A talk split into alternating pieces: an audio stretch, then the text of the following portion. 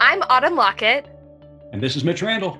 and you're listening to Good Faith Weekly. Welcome to Good Faith Weekly. And on this episode, Autumn and I are going to catch up. We had storms move through Oklahoma last night. We're also going to talk about the ignorance and stupidity of former U.S. Senator from Pennsylvania, Rick Santorum. And we're also going to be talking about what's going on in the country of India.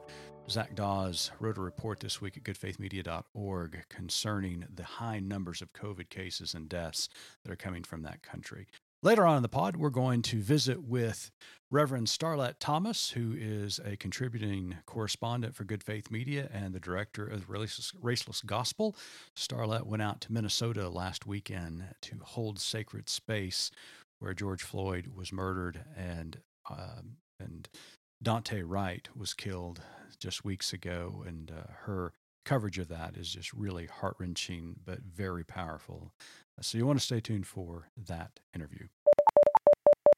I'm Reverend Starlette Thomas, a womanist in ministry and the host of a new podcast, The Raceless Gospel, from Good Faith Media. We're going to talk about that taboo trinity race, religion, and politics. Season one of The Raceless Gospel has five episodes, five Sundays, if you will. We're going to take you to church each episode. We're going to talk about the sticks and stones, the skin and bones of Christian discipleship through the structure of a church service. And each episode, we're joined by a special guest who will bring a word. The Raceless Gospel Podcast. Five episodes, all available March 22nd. I'm your podcast pastor, Reverend Starlette Thomas. Join us as we march into and beyond race, religion, and politics.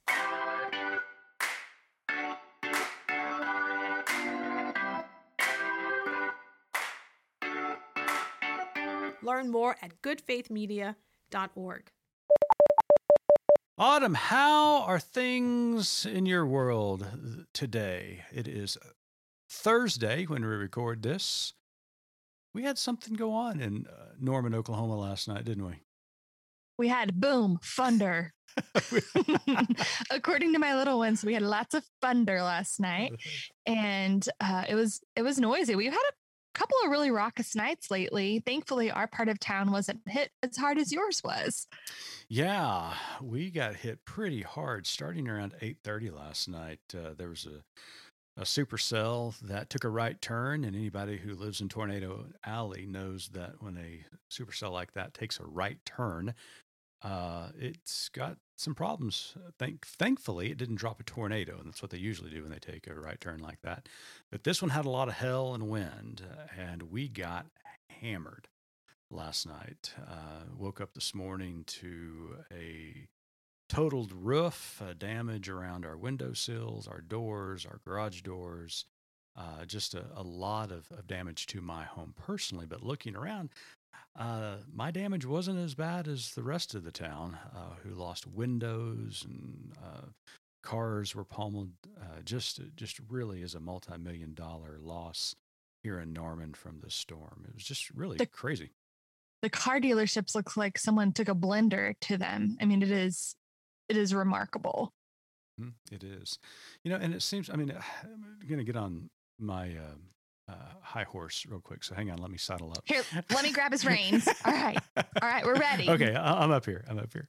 Um, we have lived in our home here in Norman for 14 years now. 14 years, which is not. I mean, it's a long time, but not that long a time, right? Right. This is going to be the third roof we have put on our house. Now, I know what everybody's saying out there. Well, why in the world are you living in Tornado Alley or in that place uh, or in that neck of the woods where storms move in quite frequently? You know, I'm I, asking that. yeah. A little bit. I grew up in Oklahoma. And, you know, we had storms growing up as a child, and uh, we had an occasional tornado that caused damage. But in the 14 years that I've lived here in central Oklahoma, the severity, the severity of these storms continues to increase. We've had multiple F5 tornadoes that have moved through Oklahoma, the Oklahoma City metro area. One of them being the largest tornado ever on record. Now, get this it was two miles wide. A tornado two miles wide. That's a small hurricane moving uh, across the, the southern plains. Hailstorms continue to intensify, they are continuing to become more common. And we just went through a polar vortex that we have never been through here in Oklahoma. Started uh, before Halloween. I know. I mean, we had freezing uh, rain, I think early October, and then the, the polar vortex that, that came in just a, a few months ago with temperatures far below zero here uh, in Oklahoma area and it caused so much, uh, so many more issues down in Texas and, and southern states. So here's my soapbox, or excuse me, here's me preaching from the horse. I am tired of climate change deniers. I just am tired of it because climate change is real. What is going on with our environment is causing the weather to change. Again, I've grown up here in Oklahoma. I know what it means to live in Tornado Alley. But what I've seen over the last 14 years, there's just so much evidence that suggests that the weather is changing, storms are increasing, they're becoming more powerful, and it's because the climate is changing. Now, I can't go to the you know the, the Arctic and, and see the the the uh, polar ice caps melting. I can't go see lage, or, uh, glaciers rescinding, you know, very quickly. I can't see sea level rise, but I can look out my front window right now and tell you that the storms are intensifying. And I'm tired of climate change deniers telling me not to believe my own eyes. We've got to do a better job taking care of this planet. We've got to set goals to reduce our, co- our carbon footprint.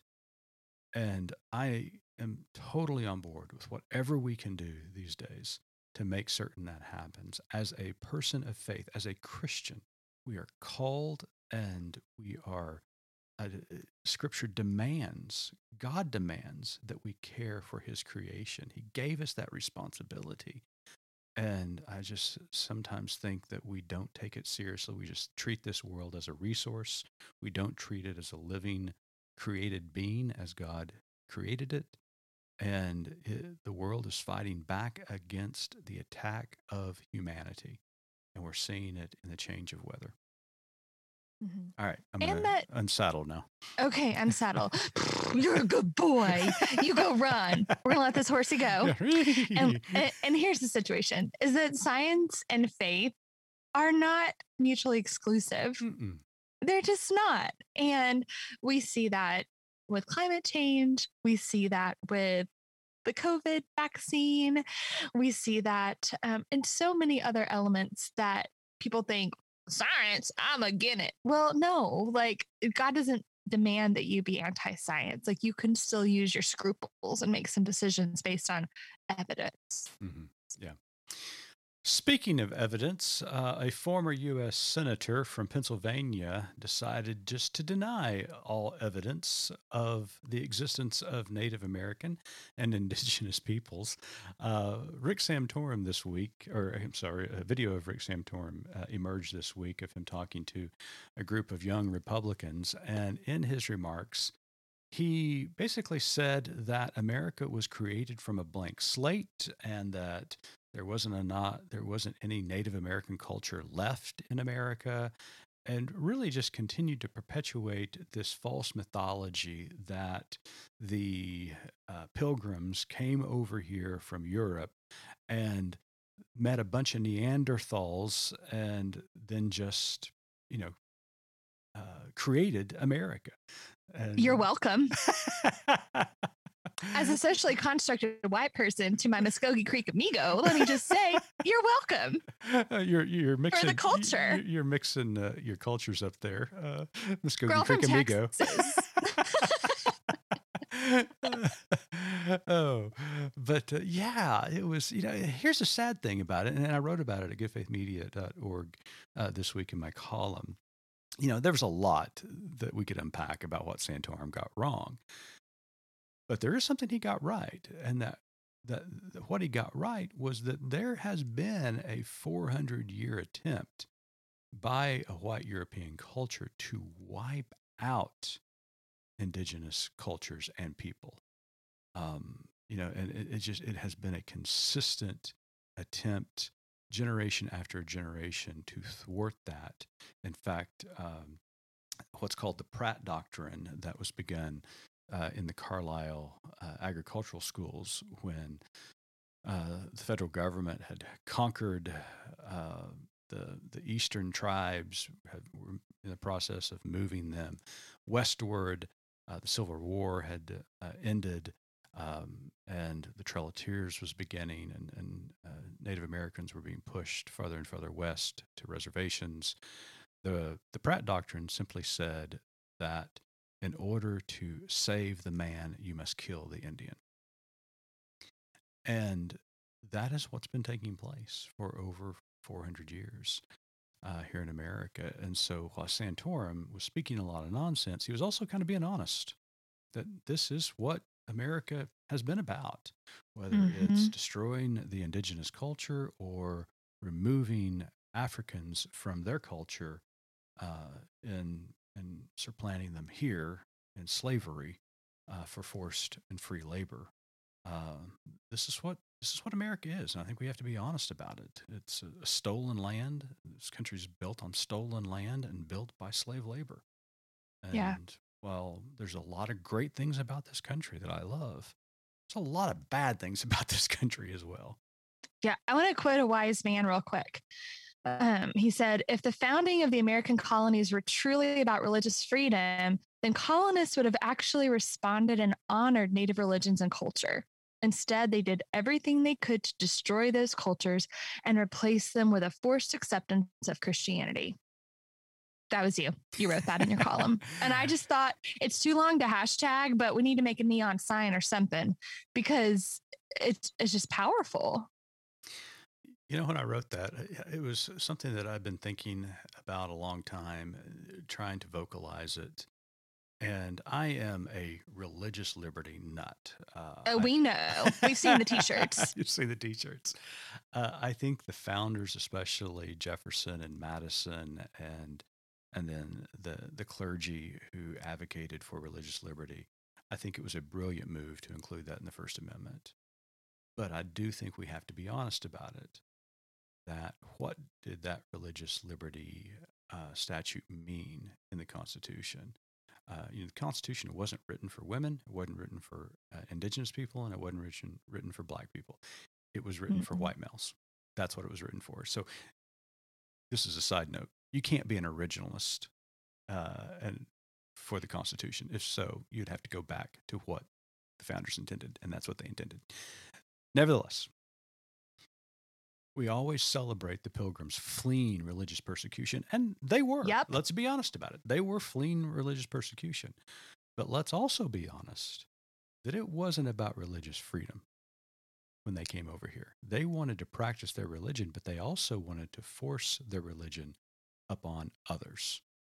And there was no respect of the native culture and religions. First thing they did was attempt to convert them they practice religion religious freedom at the Native Americans. Mm-hmm. That's exactly right, and that's very well put. So, but yeah, it, uh, it, it's it's a frustrating mythology that we continue to have to battle, um, and uh, it's one that's not going to go away. Well, speaking of not going away, uh, COVID nineteen is continuing to ramp up across the world lots of good positive things happening here in the United States. Vaccines are up, cases are down, deaths are down, and we celebrate all of that. Uh, even though you know we do so cautiously, knowing that at any time an outbreak of one of these variants could take place. But uh, we heard from our good friend uh, Sam Bantha, who is a pastor at New Life Baptist Church in Hyderabad, India, uh, this week, and uh, Sam and his family have been suffering from uh, COVID. Uh, but uh, he wrote, uh, or, Zach Dawes wrote, wrote a piece about what's going on in India and interviewed Sam. And it's just really scary. I mean, we, we think that we're out of the woods, but the reality is the pandemic is not over until the virus is eradicated in all of the world. And in places like India, this wave is just crazy nuts right now. Mhm. It is. And you also have to question a little, little bit how they're reporting their numbers because things were going really well there for a while, but we know there's, you know, some pretty interesting layers of social constructs there. And so it's getting out of hand. Yeah, it really is. So, Sam, we just want you to know that we are praying for you, praying for your Mhm. family, your congregation, and, and all uh, the the Indian citizens over there. We just we wish them the best, and, and hopefully uh, the vaccine can make its way to India. It Yeah. can spread. We're sending a bunch. Yeah, we are. So, Yeah. so our thoughts and, and prayers go out to them, and I don't mean that in in what it No, sounds like. Not but- in a flippant way. Right, not no, flippant way, truly. yeah, absolutely. So, so take a look at that article. Uh, Zach Dawes uh, published that this Thursday at goodfaithmedia.org. Well, now Autumn and I had the distinct pleasure of sitting down with Reverend Starlette Thomas this week. Reverend Thomas uh, went out to Minneapolis, Minnesota last weekend after the Derek Chauvin verdict was rendered, and she held sacred space out there for us. Um, visiting the memorial site where George Floyd was murdered, and then also moving over to the site where Daunte Wright was killed just weeks ago and had conversations with uh, Daunte Wright's family. Uh, it's a remarkable and powerful uh, interview, not because we interviewed it, but just because of the experience that Starlette had. Uh, her words are prophetic, they are pastoral, and words that we need to hear. Mhm. And listening to her experience was there was something sort of holy about it. I felt like um, you know, we we watched her live tweet as she went through everything, but there were moments, sacred moments, that she didn't feel like it was right to really video or record or take pictures of those moments. So hearing her describe those was so powerful. And it reminded me a little bit about um, if you've ever been through the the 9-11 Memorial Museum, how you like you start going through and you're like, wow, there's not really much here, but then it sort of slowly builds to if they had started with the way the museum ends, you wouldn't have been able to walk two feet. And Right. so um, her experiencing this verdict in person away from the site and then getting to travel to that site um, was just really powerful. So we hope you'll stay tuned. Stay tuned for Starlette Thomas and her time in Minneapolis. Discovering Wholeness is a new podcast from Good Faith Media for healing trauma, for unearthing self. Because trauma is so pervasive in our communities, it comes into our spiritual spaces, our churches. And I'm wondering Yes. how trauma is expressed in religious communities. my experience of of sitting in the the pain, the shame, and the terror at times with some of the people that I have um, sat with that have experienced that judgment, but to the degree of those kinds of really strong words like abomination and you're going to hell, and it's so heart wrenching I'm Kendall Rothis, an author, feminist theologian, ordained minister, and spiritual director. Join me and my colleagues, Kendra Frazier and Jillian Drader, as we gather each week to discuss trauma and spirituality, to stay grounded as we heal ourselves and walk alongside those who are healing. Join us and learn more at goodfaithmedia.org.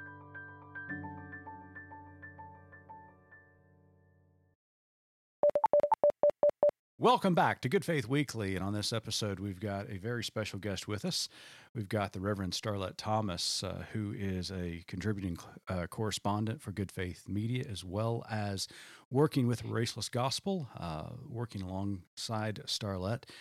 Good Faith Media is attempting to launch a brand new project called the Raceless Gospel Initiative. And uh, Starlette is helping us put that together as the director of that initiative. And so we are glad that she is here with us today on Good Faith Weekly. Starlette, welcome to the pod. Hey, thanks for having me. Well, start. We wanted to invite you uh, to talk a little bit about your time last week in Minnesota. As many of our listeners uh, already know, we've been uh, following the Derek Chauvin case uh, for many weeks now. Uh, prior to that, just the, the, terrible murder of George George Floyd uh, last year, and then more recently, as the trial was going on, uh, the killing of Daunte Wright, just miles away from where the trial was being conducted. And so, talking to, to you, knowing the verdict was uh, on its way, uh, we decided to uh, send you out to Minneapolis just to, to get a sense of what was going on on the ground, get reaction to the verdict. And so, uh, you got on a plane uh, there in DC and headed out to Minnesota.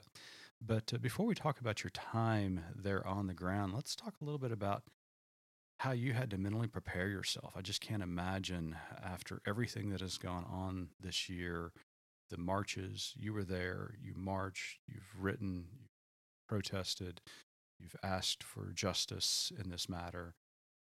Now you are getting on a plane going where the actual event took place. Just tell the tell our listeners a little bit about what this meant to you in preparation of going to Minnesota. So all of the images that you have detailed came back to mind. Uh, I certainly was not prepared for justice to come so quickly. I was prepared to protect, protest more. Uh, so in preparing for the trip, there was a lot of silence. Um, I just could not find words. Um, and so I, I there, there, was a lot of breath prayers, one word prayers, and a lot of singing. When I can't pray, I tend to sing. Um, but I think it helped in that there was nothing to say when I arrived. It was like being um, being at a funeral, mm. walking alongside people at a gravesite. You're mm-hmm. not supposed to talk. You're not supposed to say anything. There was not even, people didn't even talk. There wasn't even whispering.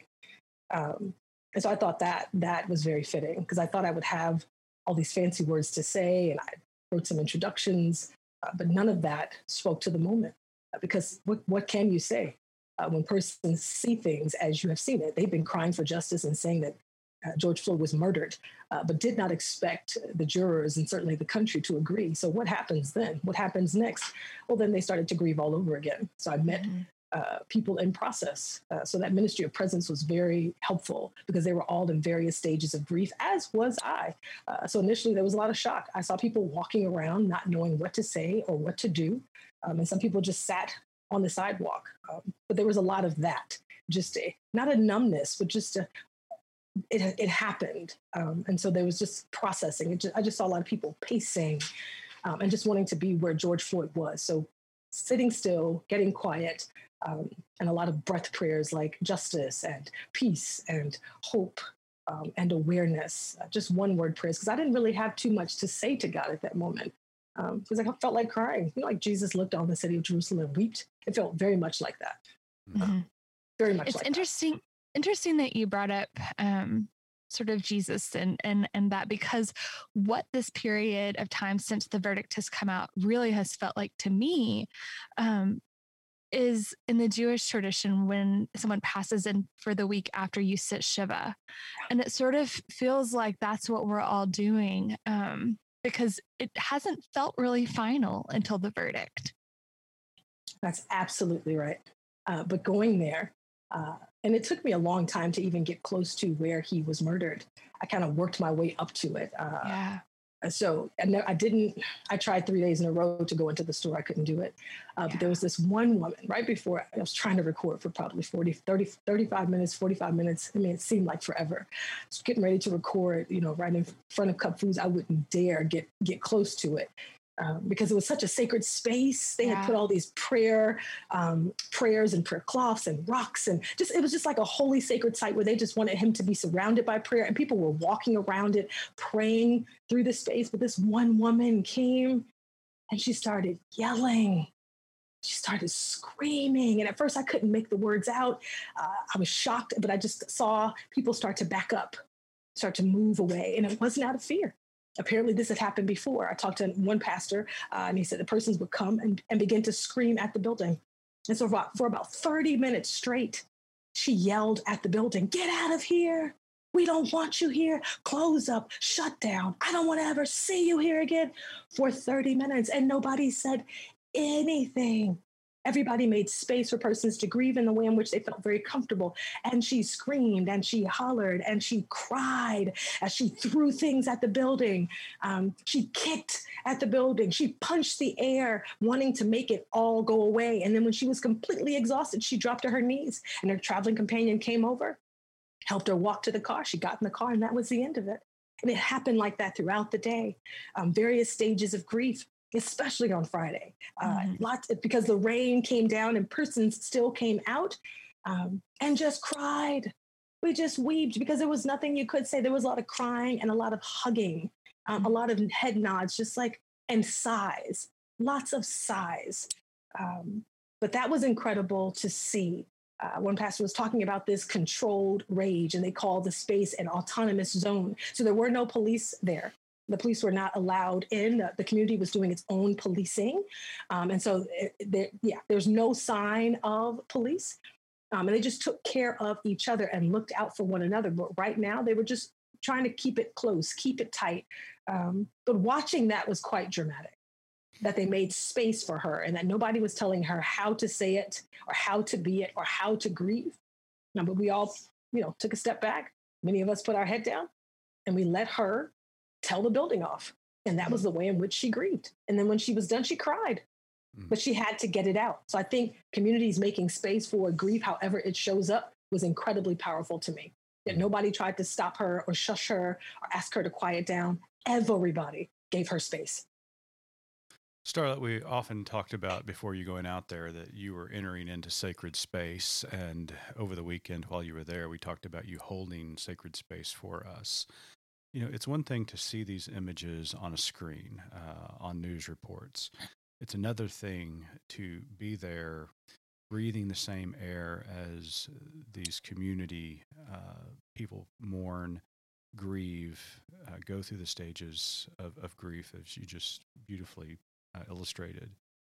But it sounds like to me, as you walked within this sacred space near Cups Food there, that what you were experiencing was church. Yeah. Not in a traditional sense by any means, but that was church. Oh, yeah. Oh, yeah. Oh, yeah. I mean, there was a prayer circle around his body.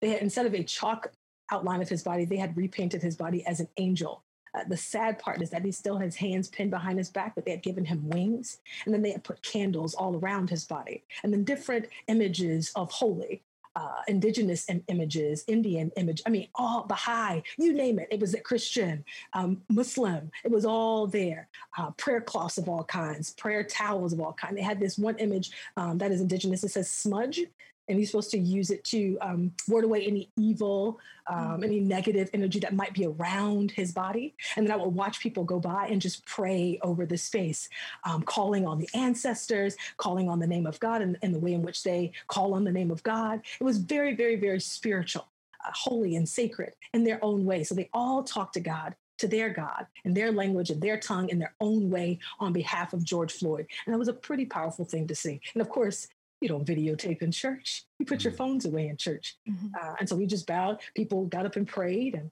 uh, said a word of, of thanks to George or eulogized him again and again and again. And we sat and said yes and amen mm-hmm. for days. Yeah, beautiful. Yeah. Attorney General Keith Ellison spoke after the verdict of guilty on all three counts was rendered uh, against uh, ex police officer Derek Chauvin. And uh, Attorney General Ellison made this comment. He said that the verdicts themselves were not justice, but accountability. And justice is left in the hands of the people.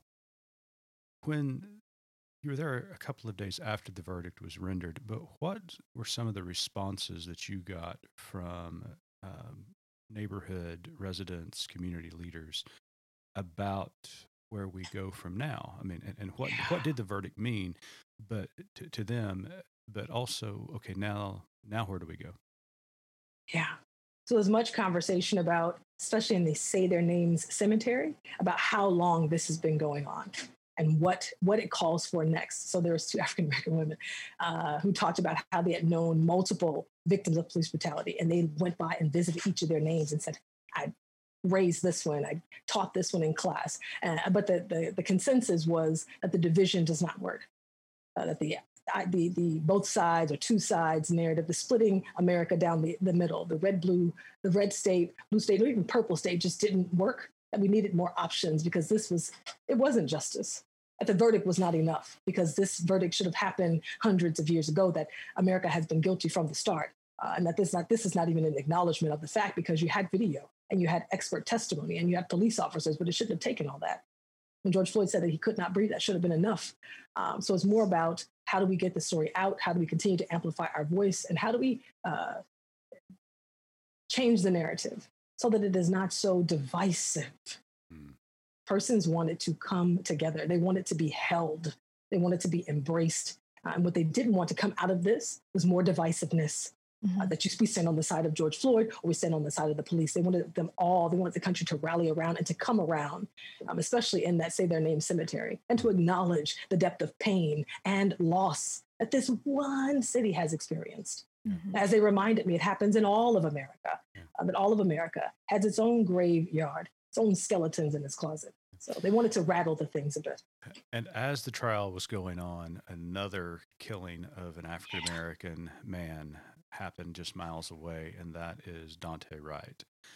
After visiting the sacred spot where George Floyd was murdered, you went over to where Daunte Wright uh, was killed.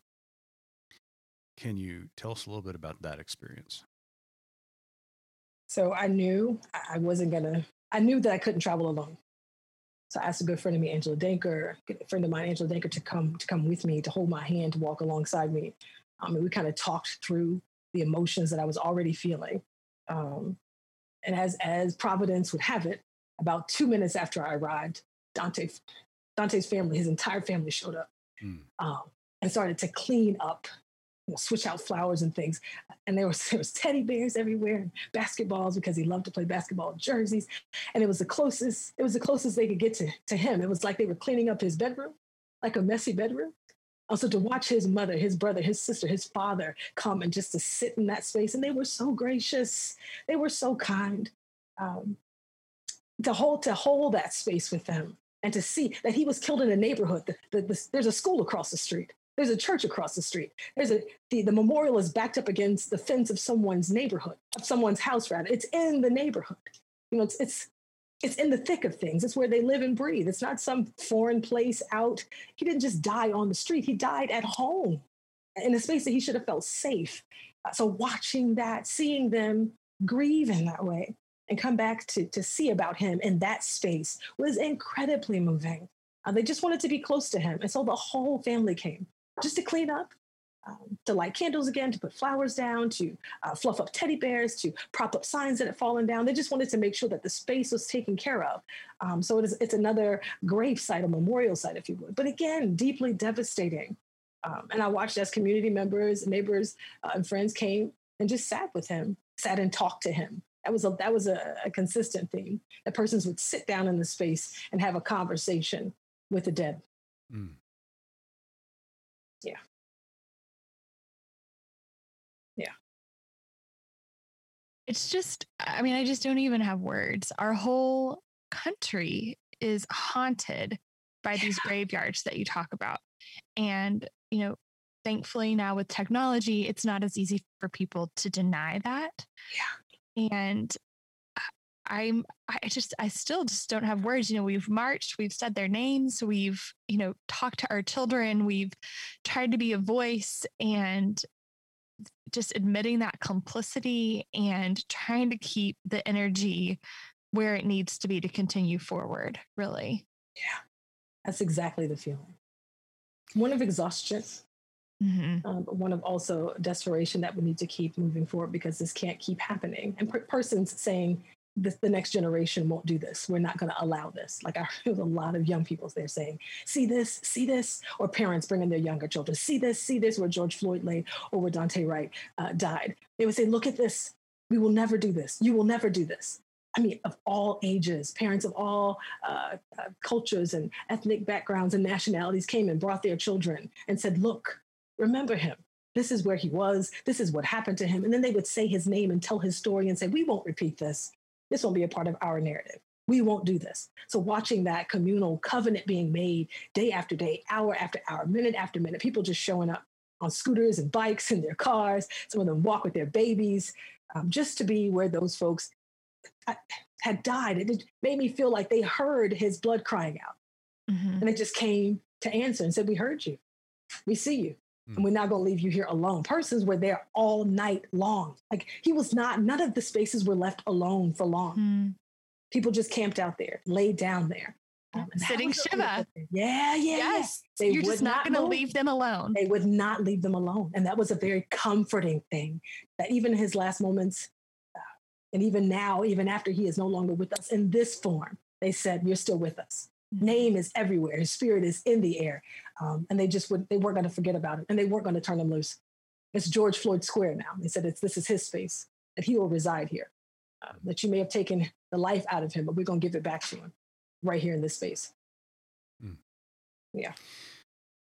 Starla, I'm going to ask you a really difficult question. I'm going to preface this question that um, with every announcement of the murder of a black person by a police officer, whether it's unjustified, it seems many of them are, or even justified. I mean, that it seems like we've got a system that is in place where black lives are not as valuable to society as white lives. Our fellow Baptist and social activist Cornel West once said, Never forget that justice is what love looks like in public. And I've made this claim before, and I've got a lot of pushback on it, but I want to ask you, and I really want your honest answer to this. With what's going on in the country and with a continued list of names that we have to say out loud, and it continues to grow. With what we see in the streets, what we see in public, does America love our African American brothers and sisters? Or do we just give them lip service? And what I mean by that is that we pat them on the back. We say, You're part of this dream. You're part of this society. In churches, we do our pulpit swaps, we do our Sunday lunches come together. But what I see is brothers and sisters getting killed. And where is the rest of America stepping in between the injustice that's going on and being a shield and demanding justice for our black brothers and sisters. So I mean, it's a I mean it's a simple question. It's a very complex question, but do you think America loves our black brothers and sisters, or do we just placate to them? And so I'll, I'll hear people comment, we don't know what's in the heart of a person, right? Mm. But out of the abundance of the heart, the mouth speaks. And what we've heard from America is that America does not love those socially colored black because the system wasn't set up like that. It's a body hierarchy. White supremacy does not allow for that. That's why I say things like there's no uh, race relations. Race wasn't created for us to relate. There's no racial reconciliation. Race wasn't created for us to be reconciled. There's no racial unity. Race wasn't created for us to be unified. It's the way in which the system was set up. And so as we continue to racialize our bodies, this will continue to happen because that's the way we have agreed to relate to each other. That we're going to color code bodies and say, you have value mm. and you don't. Uh, so, no, no, what love looks like is loving me in public. Love looks like friendship. Love looks like accountability. Uh, love looks like inviting me over to your house and me knowing what your last name is and who your mama is. If I don't know those things about you, like if we don't really have a relationship, if I'm only seeing you on Sunday morning and in passing, mm-hmm. uh, then do we really have a relationship? And do you really love me if you don't listen to me, if you don't believe me, if you don't mourn with me, if you don't agree with me at some point? If you're only you're only uh, desire is to convince me to think like you and to believe like you and to be just like you, to be made in your spitting image, then do you really love me? The answer is no. James Mm. Baldwin would say no. Dr. King would say no. Malcolm X would say no. You know, uh, you know, no, no, no, no. We have a long record of that. Ida B. Wells would say no. Mhm. Uh, it's just a long record. W.E.B. Du Bois was saying, it's just no. Uh, when you don't get the opportunity to name yourself, or when people take away heritage, tongue, uh, culture, and they call you black, as if black is a country, as if Mhm. white is a country. When you don't have those those beginnings, uh, when you rename someone and then make them your property, you think that you can anyway. Those stories stick. Those names stick. When you call persons names that they wouldn't call themselves, and suggest that this is the way in which you enter the world, no, you have no love for me. Your love, the names you give me are not love bearing. Um, no, not at all. And I think the church could do better. Mhm. We don't want to suffer. We, we mimic and imitate the capitalist system that we're in. This is why we have these mega churches. Uh, it's, it's, it's, I'm, I'm, I'm desperately uh, in need of a prophetic word from the church that uh, causes its suffering. Mm. Where the, the world turns on the church and says, What? I thought you were with us. You were walking lockstep with us. What happened? I'm waiting for a prophetic word uh, where the world says, Oh, you've got to get out of here. Uh, the fact that the church can sit so comfortably in North America says a lot about what we say and don't say.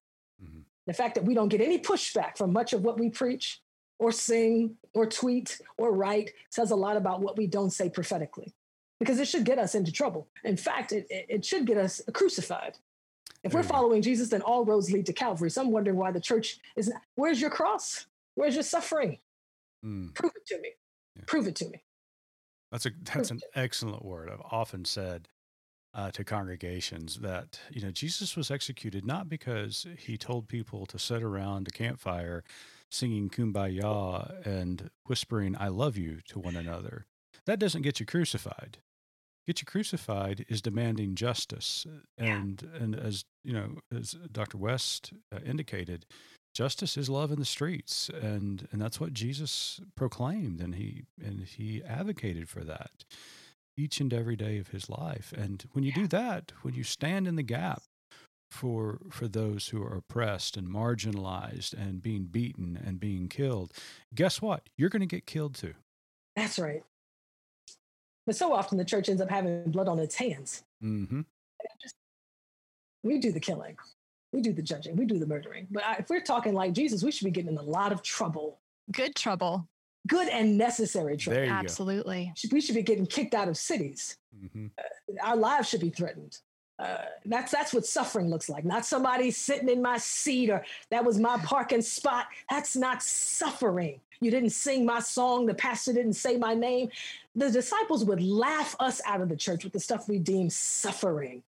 Uh, so no, I think the church should suffer more. I don't think it's Or- suffered enough. Or I had to hear my pastor say Black Lives Matter. My lord, that- And that made me feel uncomfortable. oh, that's suffering. Mhm. You've hurt my you've hurt my feelings. Bless Right. their hearts. I Well- mean, and these are real conversations happening they, in they are very really are air quote progressive churches. Absolutely. And pastors being run out on a rail. Absolutely. I Yeah, don't I, get so enough. frustrated by, uh, and it's primarily white congregants who say, "Well, I don't like to be, I- I don't like Sunday morning to be made to feel uncomfortable." Hmm. And it was like, really? Hmm.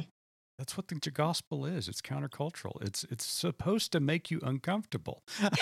I mean, Yeah. That's exactly what it's supposed to do. But Yeah. you don't want to you don't want to feel guilty. You don't want to feel uncomfortable on Sunday morning. That's exactly where you should be challenged. No, because they think that, the, uh, that Christianity is practiced in a comfy pew as opposed to a cross. Mm, there you go. Christianity is cross bearing. Mhm. It's take your cross and follow me, not pick up your pew that your grand your grandfather paid for. My daddy built this church.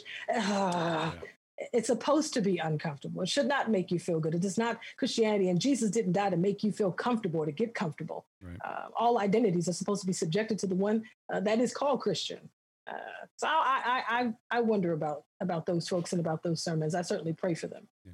Because practicing faith uh, in Jesus should be difficult. It should be hard. It got him killed. Yeah, So something of ourselves should die. Mm.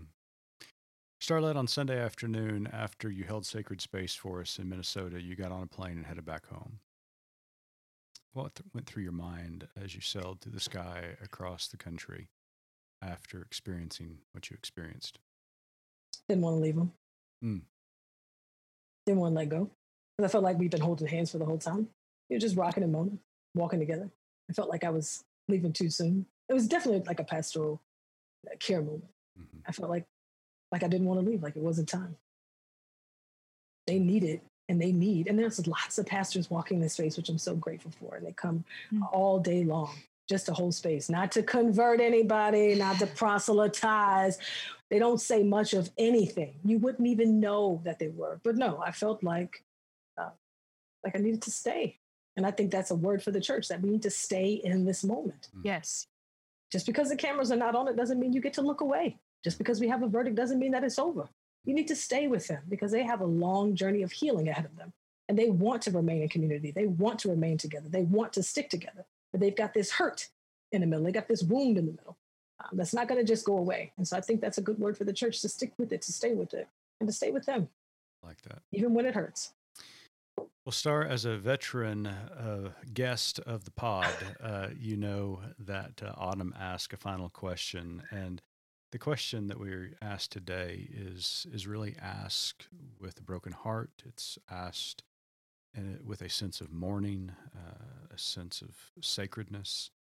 Uh, but Autumn, I'm going to go ahead and let you ask the question, but let's just take a moment, especially after Star gives her answer, just a moment of, of pause uh, to remember the life of George Floyd, Daunte Wright, and so, so many others who have gone before them and continue to leave this world too soon. Starlette, what is your more to tell? That race will not have the final word. And at the end of the day, that sociopolitical construct will not get in front of me and tell me where to go and who to be. That there's more to say about you and me than this flesh. Mm. We are living souls, we're living beings, breathed into. Yeah. Beautiful. By the divine. Beautiful. Wherever you are listening to this podcast right now, we're just going to take a moment. And the three of us are going to be silent. But in your heart, in your mind, or out loud, for the next few seconds, say their name.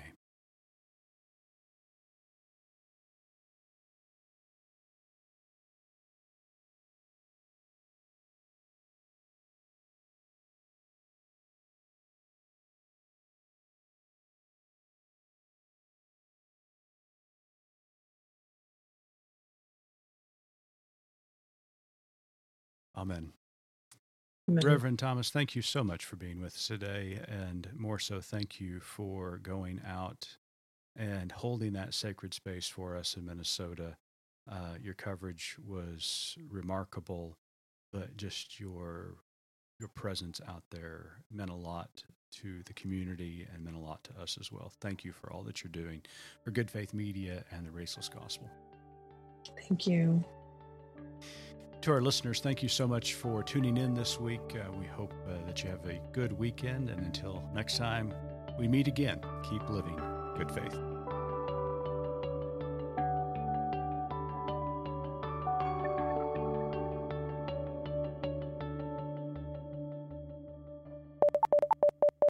Lott Carey is proud to bring you conversations with some of the best and brightest pastors coast to coast. Our new podcast, Pilgrimages of Striving and Thriving, delivers wisdom from the Black church for the whole church. Find us wherever you get your podcast or listen online at lottcarey.org. That's L O T T C A R E Y dot org. We look forward to the pilgrimage with you.